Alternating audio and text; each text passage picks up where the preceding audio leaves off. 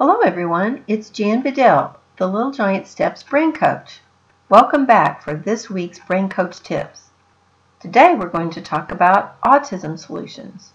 In the last couple of weeks, we've talked about the many causes of behavior issues. I hope I was able to help you think differently about a number of areas that could cause your learning environment to be negative. I just walked through the token or strike system with one of my clients with the same system that you heard about in podcast number 32. It was amazing the difference. This family was really at their wits' end.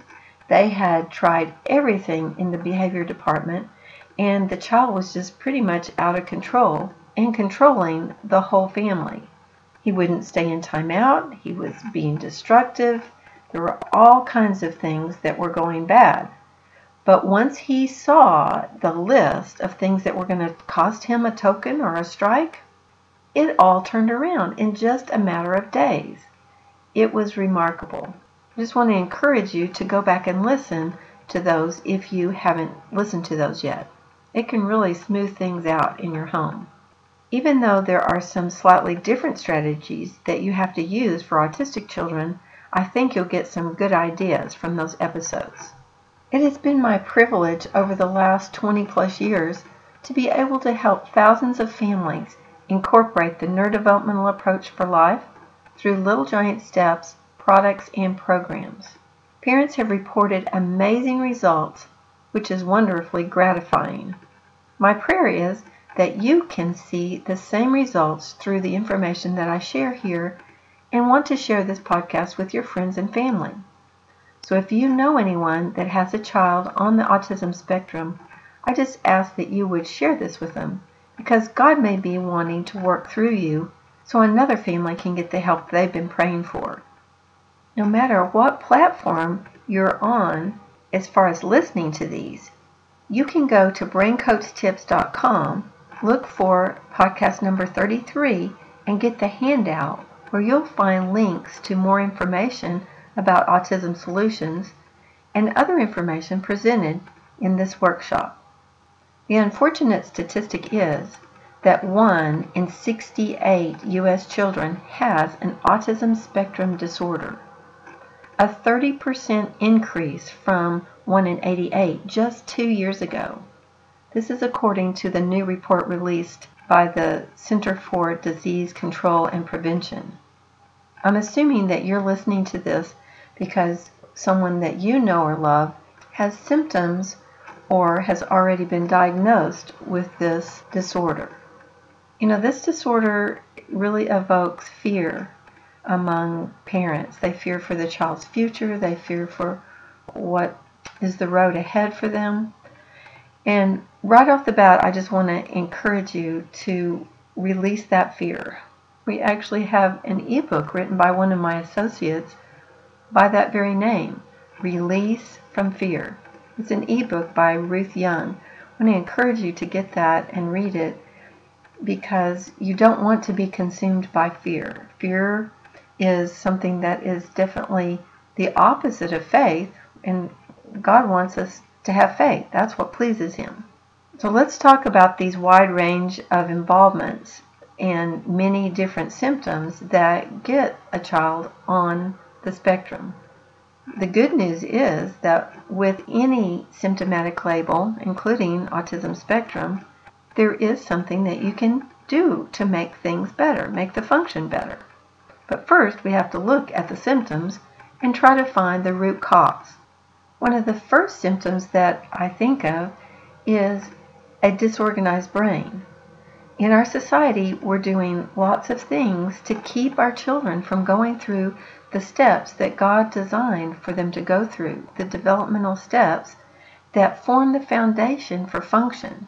I've had several podcasts on this brain organization, so I would encourage you to go back and look at some of those because we are designed to go through certain steps. And if we don't, just for instance, being on the floor on our stomach, making sure those two hemispheres start to communicate when we start in cross pattern movement.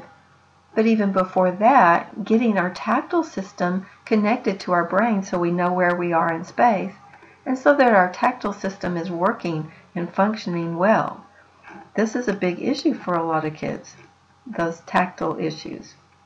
If they have low language, oftentimes they're not speaking very much when they have this label. What we've seen as a root cause of that is low auditory processing. This is holding pieces of auditory information together. Sometimes they just can't hold those pieces together, so their conversation is off, they don't answer appropriately, different things like that. This is a huge issue that I see with all children that I've worked with that have the autism spectrum label is their processing is low. This is a really easy root cause to fix. It takes some effort for sure, but you can look at just simple little exercises you can do each day from between 15 seconds to two minutes of auditory practice to build that auditory muscle so that they can speak more. Now, why is this really related to speech? Now, sometimes the child goes to speech for learning to talk in longer sentences or, or working on grammatical issues. And this is because they're processing more like a younger child. So the lower the processing, the lower the language. In other words, a one year old only has a processing of one, and they don't have much language. A two year old has a processing of two. They can hold two pieces of information together, and there's more language. And when they get to three, it pretty much explodes. So if you find that the child has low processing, which we have a test kit on littlegiantsteps.com that you can get, it's free. You just go and get the Tiny Tots one if they're not speaking very much, even though they may be a little bit older. Get the Tiny Tots test kit because that's one that you can use with even nonverbal kiddos. And then look at the booklet that I wrote. It's called The Best Kept Secret in Education Auditory Processing. This will give you games to play with the child to help their processing become higher. One thing that I found personally is the speech goals for my daughter were to speak in longer sentences, but she could only process three, and there's only so much you can hold in your short term memory to be able to speak in a longer sentence and three is very, very low. There are often anxiety and behavior issues that are on that checklist for spectrum disorder. You really have to be very strategic in pretty much peeling the onion to try to find out where those behaviors are coming from or that anxiety is coming from. One of the things that causes these behaviors, or might often cause it, is metabolic issues.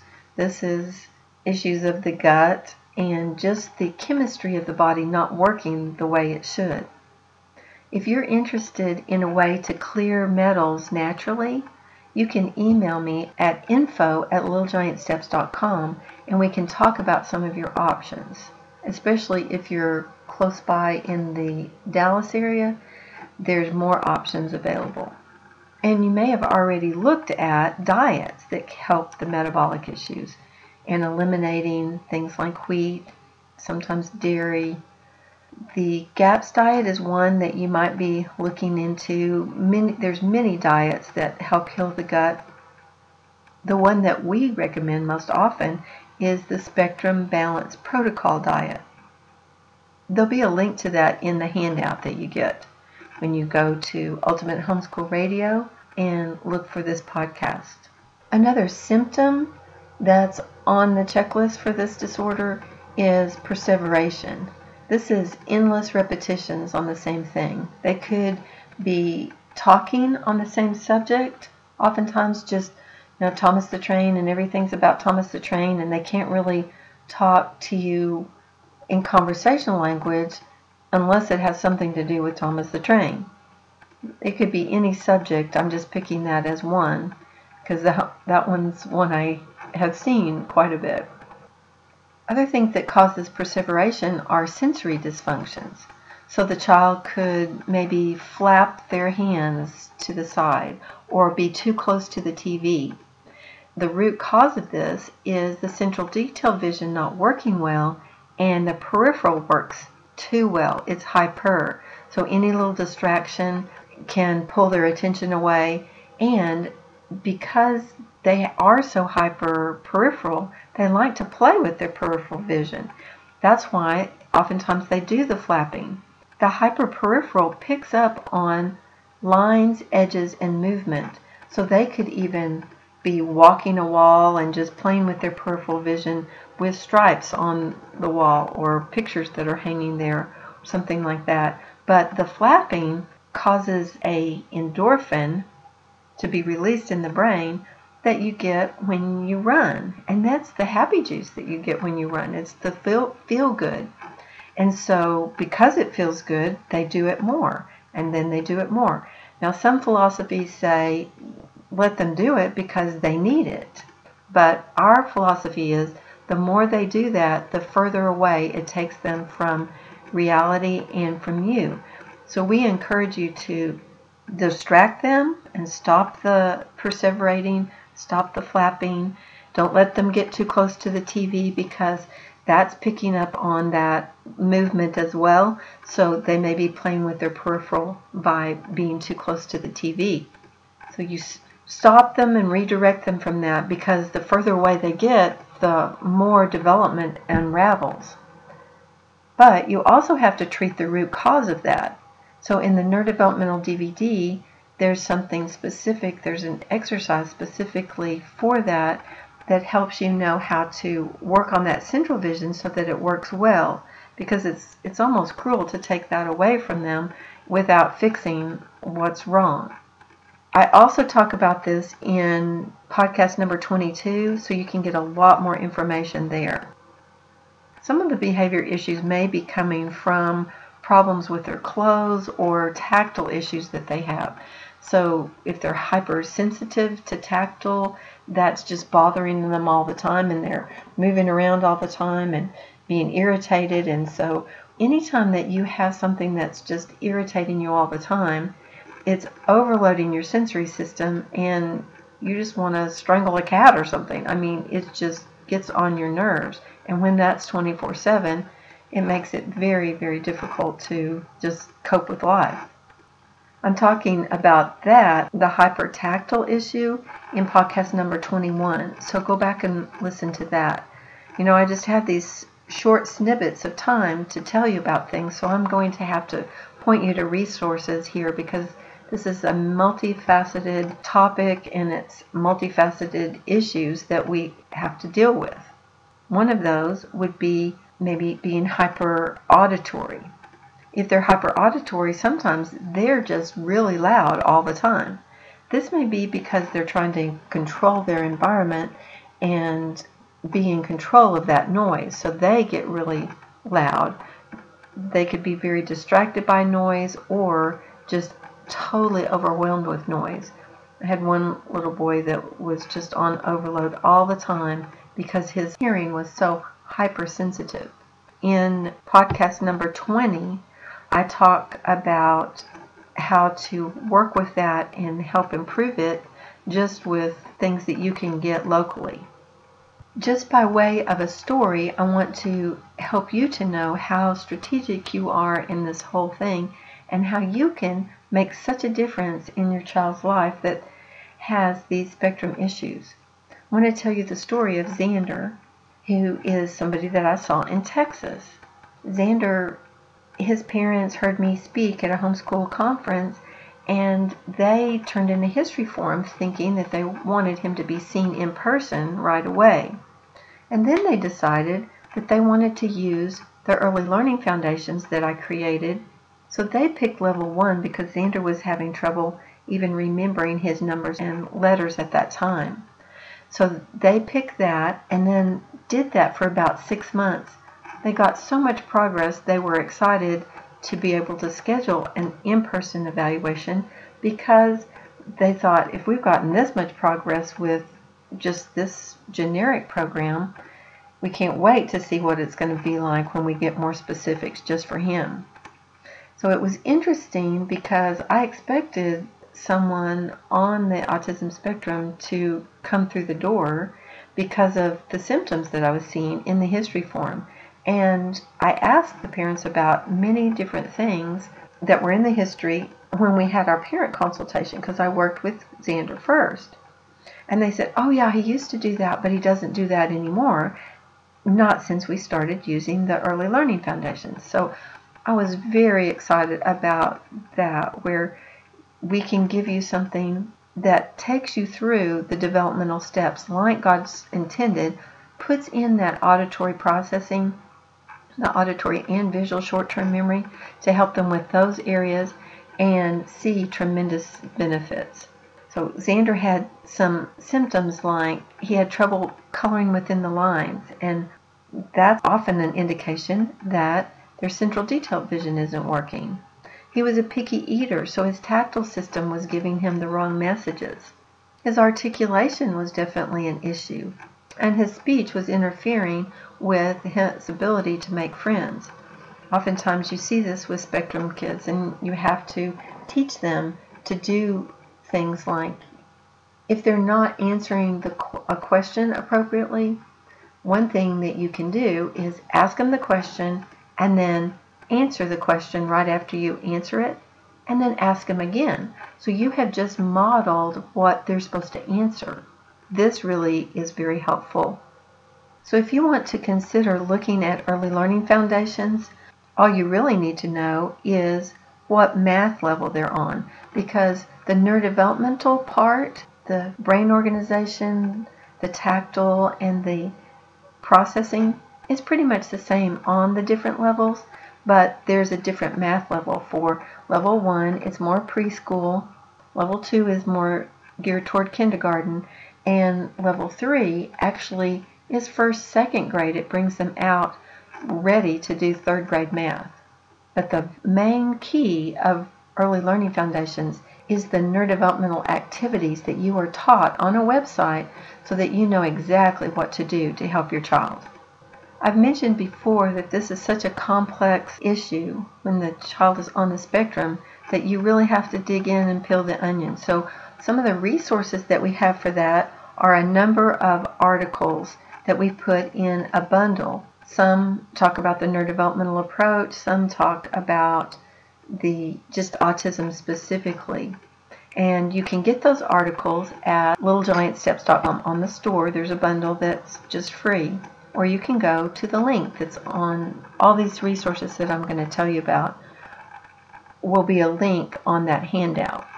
There's a book that I highly recommend. It's called Too Wise to Be Mistaken, Too Good to Be Unkind. You can get that on our store as well. And it's a story of a woman who researched a lot, did a lot of different things, but neurodevelopment was one of them and the child really did come out of the autism realm. Other resources are the Neurodevelopmental Approach book written by Linda Kane and the Neurodevelopmental DVD that I created. So both of those are on the store. And that auditory booklet can really help you with activities to help their short-term memory. We will have the link to the Spectrum Balance Protocol diet as well. And we'll put on here some information about in-person evaluations. Of course, if we see them in person, they get a program that's specifically designed for them, not just a generic one like in early learning foundations. That's one option. And with each evaluation, it's different than just going and getting a label somewhere and getting some general ideas of things to do. We're going to give you a program that's specifically designed to work on each of these root cause areas to diminish those symptoms and hopefully eliminate them altogether. Another option, if you're listening to this from a distance from the Texas area, is a jump start for children that are six and under or an advanced brain training program that is for 7 and up. In this way, we can work with you through a history form and information that you provide for us to give you more individual assistance on a program that's taught online so that you can know exactly what to do to help your child. There's videos that tell you why you're doing things, how to do it, and then a video with someone doing it with the child so you know exactly what to do. We've seen some great progress with these programs, and if you're interested in that, just review the information online, and the links will be there, or just go to littlegiantsteps.com, and then you can email office at littlegiantsteps.com with any other questions that you have. That's all the time we have today, but I hope you will stay tuned for the Ultimate Homeschool Radio Network where you will receive more Brain Coach tips to make life and learning easier. Next week, I will share with you how neurodevelopment can make a huge difference for your adopted child in the topic Adoption Isn't Love Enough. There are many factors that can change the future for the better for your child that has come to your forever earthly home. Some of these factors can be things you may have never thought about. If you know someone with an adopted child, please send them the link to braincoachtips.com. It could be life changing for that family. Until next week, it's the Brain Coach signing off and reminding you that neurodevelopment is a dynamic approach to life at any age. So think differently. The solution is not in the problem.